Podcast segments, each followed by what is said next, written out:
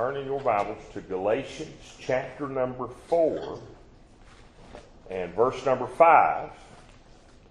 And we were talking on Wednesday about these, excuse me, these things, signs of the adoption in us. Signs of the adoption in us in Galatians 4, verse number 5. And we spent Wednesday night talking about that first sign is obedience.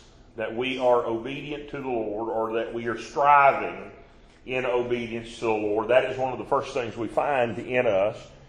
As a child of God, we want to be obedient to our Father. We want to be obedient to His Word and follow what He has given for us to follow. Uh, to walk as He's called us to walk. That's one of those signs that we truly are a child of God. We desire to be obedient to Him. Now, we don't do that perfectly by no means. We all know that. We know each other. We know ourselves. Uh, we know that we don't do that. That it's that's not that we're not able to do that as God even commands us to. But it is our desire to. It is the heart of the children of God to be faithful in all of our efforts each and every day. It's our desire to be obedient to Him.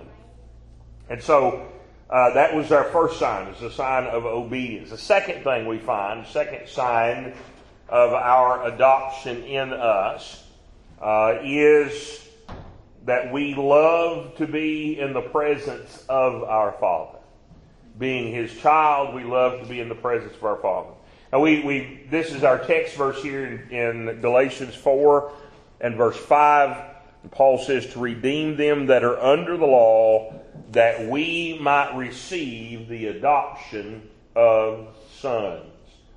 To redeem them that were under the law, that we might receive the adoption of sons. The law, the purpose of the law was never to redeem us. The purpose of the law was never to make us the children of God that was not the purpose of the law. Not, it was not its intent when it was delivered by Moses from Mount Sinai. It was not its intent when Jesus came on the scene uh, there in, in his birth and his life and during his ministry. It was never the intent of the law to redeem us. That's not what the law's purpose was. The law had two purposes that the scripture tells us of. The first, to condemn us. The law was given to condemn us, to show us that we are not holy, to show us we are not righteous, to show us we cannot do the things that God requires. That is the first purpose of the law. The second purpose of the law is to show us the one who can and that is Christ Jesus. That's what he says here in Galatians chapter 3. If you look with me, just maybe even on the same page there, verse number 24, he says, Wherefore the law was our schoolmaster, to bring us unto Christ, that we might be justified by faith. So the law is to show us Christ, show us that he is the one that fulfilled the law for us. He is the one that met the requirements of God's law. He is the one that did what you and I could not do, and he did not do it for himself, but rather he did it for us.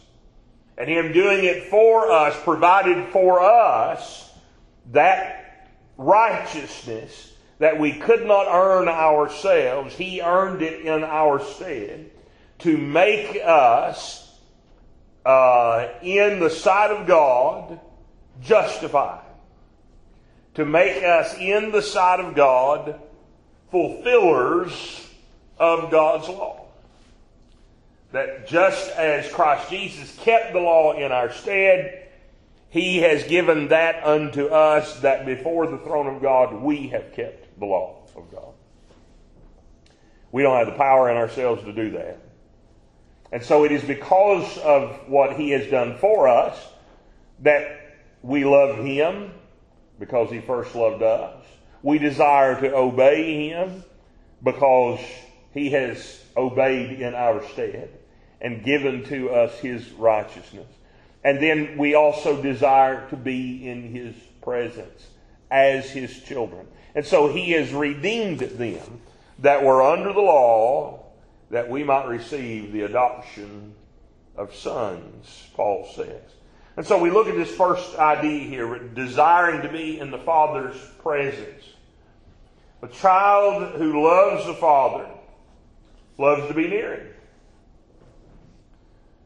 And the, que- the question comes, are we the children of God? That's usually, uh, obedience is a big one, and we see that. Uh, but there are a lot of people that will strive to obey God outwardly, just as those that would keep the law, because they think that's somehow going to get them in good stead with God. Uh, they they had, still have the mindset that if I do the law, if I do what God says, that I'm going to earn my salvation. A lot of people have that mindset that they're going to strive to be as good as they can and to do good God, and then maybe God will give them salvation. So there's there's a lot of folks that don't have salvation. A lot of folks that don't have uh, uh, the new birth, don't have the adoption, that may still be trying to be obedient. Now, just heads up, that list is getting smaller and smaller as time goes on. That's not so much a a, a problem in our society today as it may have been 50 years ago or as it may have been a thousand years ago. There were a lot more folks focused on, in times past, a lot more focused on the reality of who God was. They at least had a respect for God, and so they would try. They would give a respect to His Word and attempt to be obedient to the things that they knew that He said in His Word. Uh, that's that that group is growing smaller and smaller today. But even, even in the times when people strive their hardest to do what God says to do, to be faithful to it in order to get something from Him, that did not benefit them. We cannot, we cannot keep the law of God. We cannot do what He tells us to do. As His children, however, we desire to do that, realizing that Christ Jesus is the one who's done it for us. We're not doing it for ourselves. We're doing it in, for His glory. You see, we're not doing it to gain special privileges in heaven. We're doing it for His glory because He deserves our obedience. So, this next one is the one that's probably more uh, more identifying is for the child of God, for one who has received the adoption. They want to be in the Father's presence. And those that are doing the, the desiring to be obedient that have no desire to be in the Father's presence. For the child of God, they want to be in the Father's presence. They want His presence with them. They desire Him with them. They desire His presence. They desire His strength. They desire His help. They desire His watch care. They desire the presence of God with them as the children of God. We love, as the children of God, we love His presence. We love His presence in our worship. We love His presence in our time of prayer. We love His presence in our preaching. When we are listening to the Word of God, we desire to see the Spirit of God move in our hearts and in our midst. We desire to have His presence with us. When, was one of the things that uh, is mentioned of Cain after his sin when he killed his brother. And of course, that mark was put upon him by God the Bible says, in its first mention of this being away from God there in Genesis 4, that Cain went out from the presence of God. He went out from the presence of God. For the child of God, they desire the presence. They want to be in the presence of God. And so this, this this reality for those who've experienced the adoption, those who experienced God's grace. We desire His presence. We desire to have the presence of the God with uh, presence of God with us. Now, the question comes: Do you love to be where God's presence is? Do you desire to be where God's presence is? Uh, in uh, Psalm 63, I believe I've got the right verse here. Psalm 63.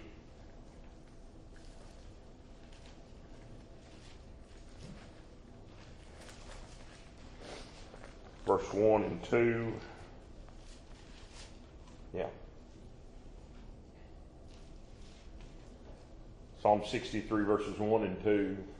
David says, O God, thou art my God. Early will I seek thee. My soul thirsteth for thee. My flesh longeth for thee in a dry and thirsty land where no water is, to see thy power and thy glory, so as I have seen thee in the sanctuary. To see thy power and thy glory, so as I have seen thee in the sanctuary. We, as the children of God, desire desire the presence of God. If you don't desire His presence, then you need to check yourself. Am I truly a child of God? Because for the child of God, we desire the presence of God. We desire to see Him in our midst. A third sign of the adoption is to have the guidance of the Holy Spirit. Uh, Romans chapter number 8, we see this promise given us concerning the Spirit of God in us. Romans chapter number 8, verse number 14.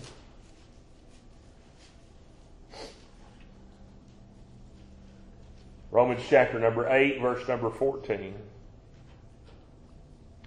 For as many as are led by the Spirit of God, they are the sons of God. For as many as are led by the Spirit of God, they are the sons of God. It's not enough for a child of God to have life. He must be led every step he must be led every step by our Lord. We need His direction. We need His guidance for everything, every single day. We need that leadership of the Spirit of God. Now, so often we don't recognize it. So often we, we don't give it much attention. Uh, so often we strive to go on in our own power and do our own thing and and can, and carry on and conduct ourselves with, well, I just know that's what I'm supposed to be doing. I just know that's how I'm supposed to go. I know that's what I'm supposed to do. And so often that's how we approach life, just going under our own steam, trying to do it the way we think we ought to do it, and, and, and go on without ever taking the time to check with the Lord, to stop and say, Lord, I, I need your direction today. I need your guidance today. Uh, this is my normal day. Uh, I, this is what I do every day. I'm, I'm doing my job today. I'm working today. I'm doing this today. I'm going here. I'm going there. These are, this is my routine. This is what I do every day. Lord, I need you today more than I needed you yesterday. We, we need to be aware. We need to check every single day, am I following the direction of the Lord? Am I, am I following, is the Spirit of God directing me, or am I trying to go under my own power? Am I trying to do it myself, go under my own steam? And so we, we as the children of God have been given by God the Spirit to lead us. For as many as are led by the Spirit of God, they are the sons of God. So not only must one be born of God, but we must be led by His Spirit. We must be led by the Spirit of God. Now, um, we see that example uh, throughout the Old Testament, especially when the children of Israel were in the wilderness. They had the uh, pillar of cloud by day, they had the pillar of fire by night. Uh, there was clear direction right there before them as God would lead them here and there, and that was Him leading the mass. He was the, the whole group of the Israelites following the Lord. They saw that His leadership was clear. That they knew, based upon where the cloud or where the pillar of fire was taking them, that that was where God was having them to go. Now, even with that leadership, what would they do? They would still complain. They would still murmur. They would still accuse. They would still say, Moses don't know what he's doing. They would still say, obviously, you don't know where we're going or what's going on because we're following you and this, we don't need to be here. This is, uh, if we were back in Egypt, we wouldn't be hungry. We wouldn't be thirsty. Uh, life would be going all right for us. Yeah, we'd be still making bricks without straw, but everything would be okay. We would be home anyway. But now here we're following you because you're following this cloud, and now we don't even know if this cloud is taking us where we want to go or need to go. And so they they were even doubting the, the direction of God, seeing it right before them. We have something better, something far better than the pillar of cloud by day and the pillar of fire by night. I mean, they could see it with their eyes. It was out there in front of them, but even with them seeing it with their eyes, even when it was out there directly in front of them, even when they could see the very direction of it, they still didn't believe it. We have something far better because God in His grace has put His Spirit in us. He's, he's present in us.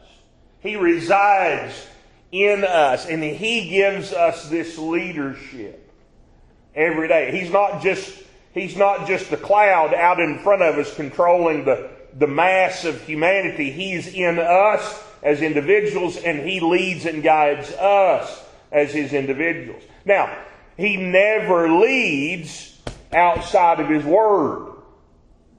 Never leads outside of There's a whole lot of people today that have no idea what this says, but they think God's leading them in directions that go absolutely against what this says.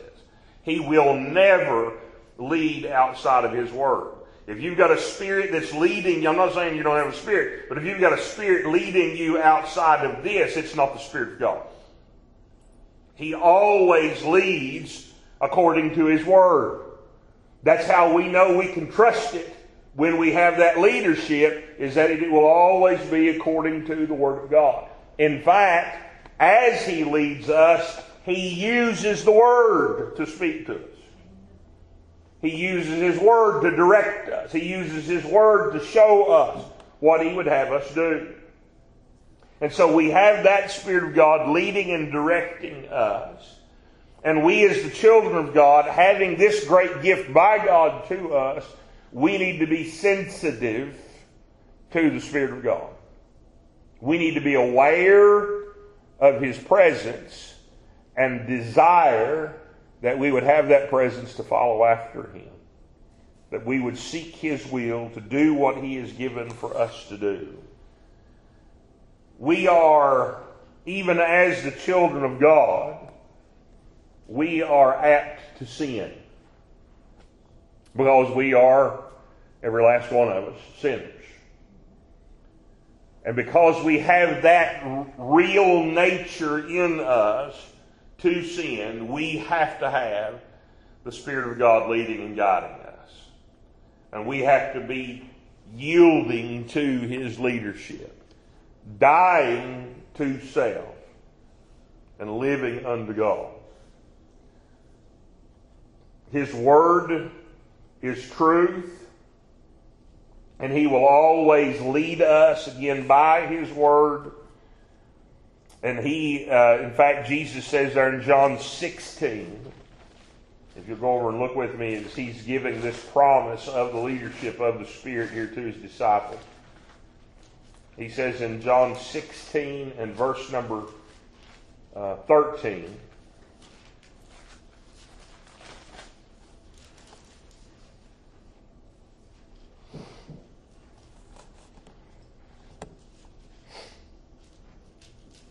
John 16, verse number 13. He says, Howbeit, when he, the Spirit of truth, is come, he will guide you into all truth. For he shall not speak of himself, but whatsoever he shall hear, that shall he speak, and he will show you things to come. He shall glorify me, for he shall receive of mine and shall show it unto you. All things that the Father hath are mine. Therefore said I, that he shall take of mine and shall show it unto you. And so he tells us here he's, he's sending the Spirit of God, and the Spirit of God is going to lead us and guide us, and he's going to do so into all truth. It'll be in the truth that he will guide and lead. His truth is His Word. And so He's going to lead by His Word. That's how He's going to lead us. And so we can trust Him by the Word. We can see that. We know that this is the leadership of God. The Word and the Spirit's leading will always agree. Every single time. It will always agree.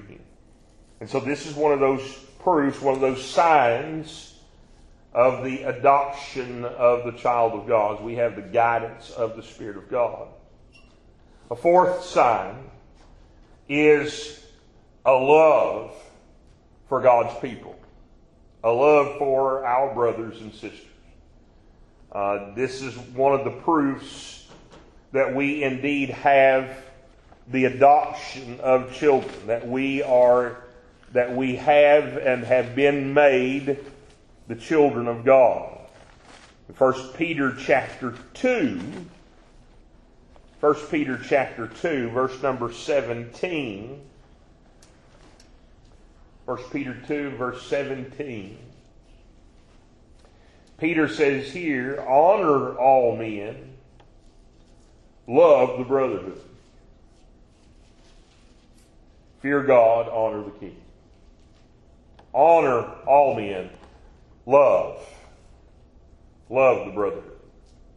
Jesus said in John chapter number 13, verse 34 and verse 35. John 13, verse 34 and 35. He says, A new commandment I give unto you, that ye love one another, even as I have loved you, that ye also love one another.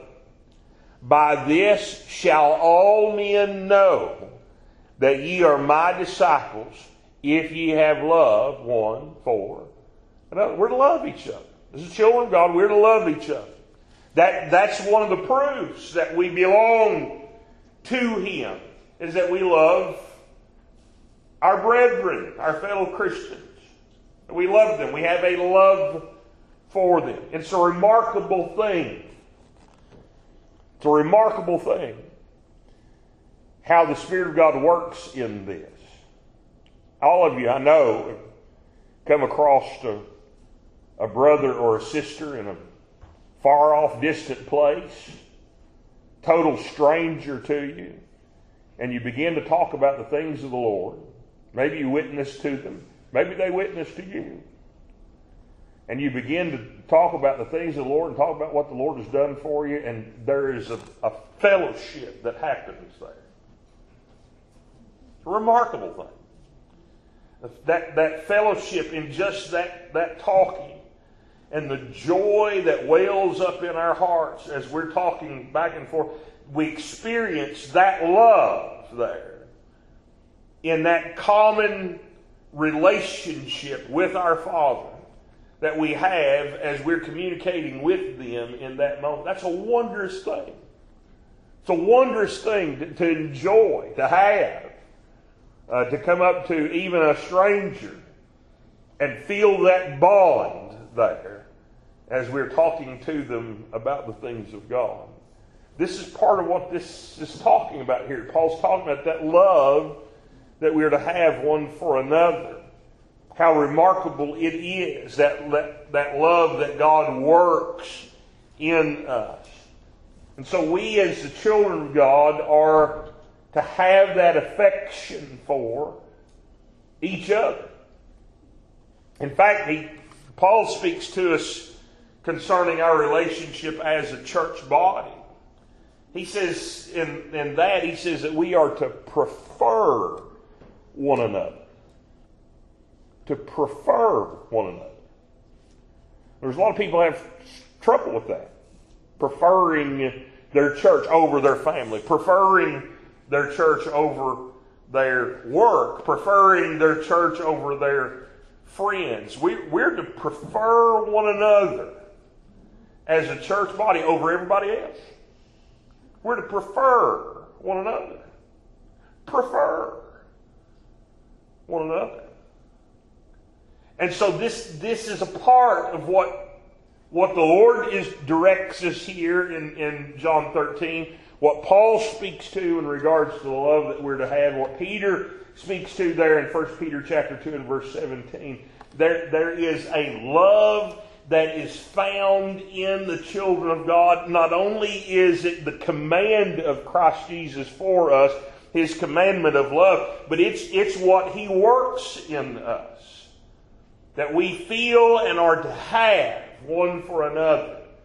As we, as we enjoy, as we come together, as we, as we see each other each and every time that we come in, that there is a love there is a love between us that is found in Christ Jesus our Lord.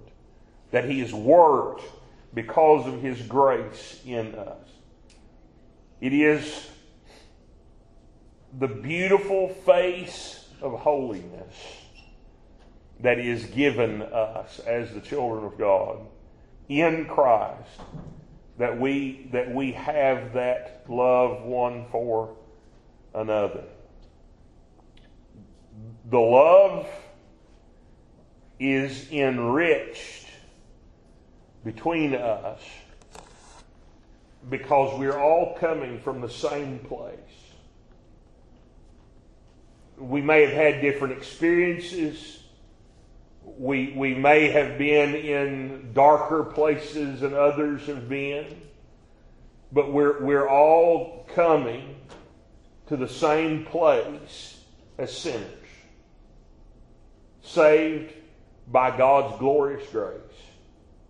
And we all coming from, from wherever we come from, we are all come, we are broken, we're scarred, every single one of us.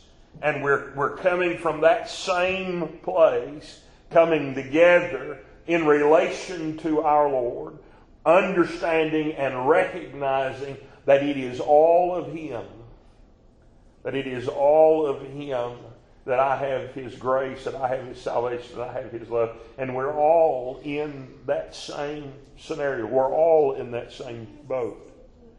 What we have to be careful of is not to judge one another based upon where we've come from. We see an example of that in the in the uh, prodigal son as he comes back. And the prodigal son is not so much about the son who left as it is about the son who stayed. Because that's, that's really what Jesus was addressing there. Is that obedient son that stayed with his father, uh, that did not desire his, his inheritance, that was right there all along, continuing on, doing what a son was supposed to do. The prodigal comes back. Um, the father uh, comes to him there, restores him to his position as son, puts on him the, his, his ring, signet ring, puts a robe on him, cooks a fatted calf, has a party that his son has got. This my son was lost and now he's found. And he restores him. That young man was in an awful place. He was in a sinful, wicked spot. He got off from his Lord and, and was in a dark place, and he's brought back and restored in the presence of his Father. And there's joy. There's joy with the Father. There's joy with the Son being restored. There's joy in the household that his son who was lost is now found and he's brought back. There's joy among them all except except for the older brother. The faithful son. The one who was always there. He didn't have no joy.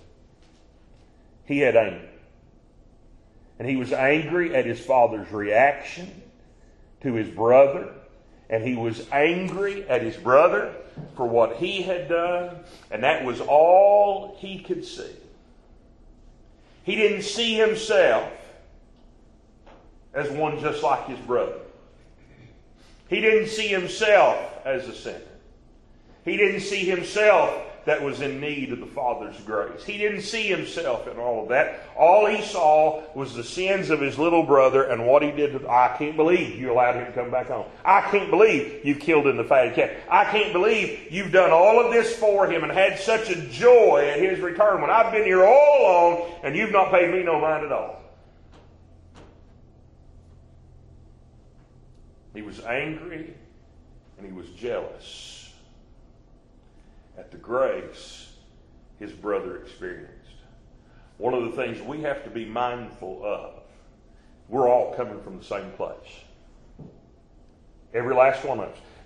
Our levels of the place we come from may be different. We may experience different things. You said there may have been more sin, there may have been more wickedness, there may have been more darkness in our lives, but we've all still come from the place of wicked sinners in need of God's grace.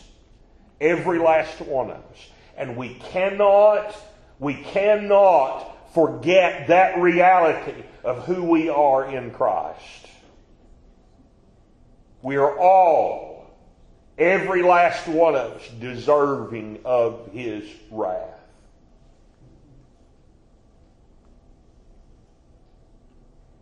Not a little bit more or a little bit less. We're all deserving of his wrath. And all of us, by his grace, have experienced his grace. And so we're all coming at it from the same place. And it is because of those same scars, it is because of those same realities of who we are, it is because of our own sin that we can have a love one for another, having understood that wondrous grace that we have in common in our Lord. We're to have a love and that love is worked in us by the glorious grace of our God. That love one for another.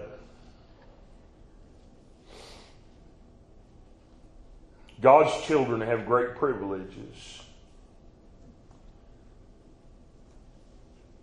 We have great freedom, great privileges because of what our Lord has done for us.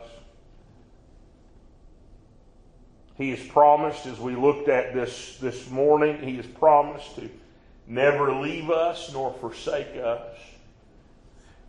In fact, everything or anything that comes in our lives that would threaten us or come against us, there is nothing that can remove us from the presence of our Lord. Absolutely nothing. There is nothing that we face nothing that comes against us that can remove us from His love. As His children, we are eternally His children. We belong to Him, and there is nothing that can remove us from that position. Romans chapter 8, Paul says here, beginning in verse number 30, Well, let's go back at verse 28. We'll just read down through verse 30 or 28 down through verse number 39 when he says here, And we know that all things work together for good to them that love God, to them who are the called according to his purpose. For whom he did foreknow, he also did predestinate to be conformed to the image of his Son, that he might be the firstborn among many brethren. Moreover, whom he did predestinate, them he also called. And whom he called, them he also justified. And whom he justified, them he also glorified. What shall we say then to these things? If God be for us, who can be against us? He that spared not his own son, but delivered him up for us all, how shall he not with him also freely give us all things? Who shall lay anything to the charge of God's elect? It is God that justifieth. Who is he that condemneth? It is Christ that died, yea, rather, that is risen again, who is even at the right hand of God, who also maketh intercession for us. Who shall separate us from the love of Christ? Shall tribulation, or distress, or persecution, or famine, or nakedness, or peril, or sword? As it is written, For thy sake we are killed all the day long. We are accounted as sheep for the slaughter. Nay, in all these things we are more than conquerors through him that loved us. For I am persuaded that neither death, nor life, nor angels, nor principalities, nor powers, nor things present, nor things to come, nor height, nor depth, nor any other creature shall be able to separate us from the love of God which is in Christ Jesus our Lord. There is nothing, absolutely nothing, that can remove us from our Lord. There is nothing that can take from us what God in His marvelous grace has given unto us. We are made His children. We are adopted as His heirs. And there is nothing that can remove that from us. Nothing. No matter what comes against us, no matter what tries, what affliction tries to take us away, there is nothing that can remove us from His presence. So, as the children of God, we should honor, we should glorify, we should praise Him. We should be a thankful people that our God has given us such grace, such a place that we enjoy in Him, that there is nothing, nothing that can remove us from that position that we have in Christ Jesus, being made the children of the Most High God, heirs and joint heirs with Christ Jesus. There is nothing that can remove us from that. He keeps us, and He keeps us eternally as His own. Let's all stand. We'll be dismissed.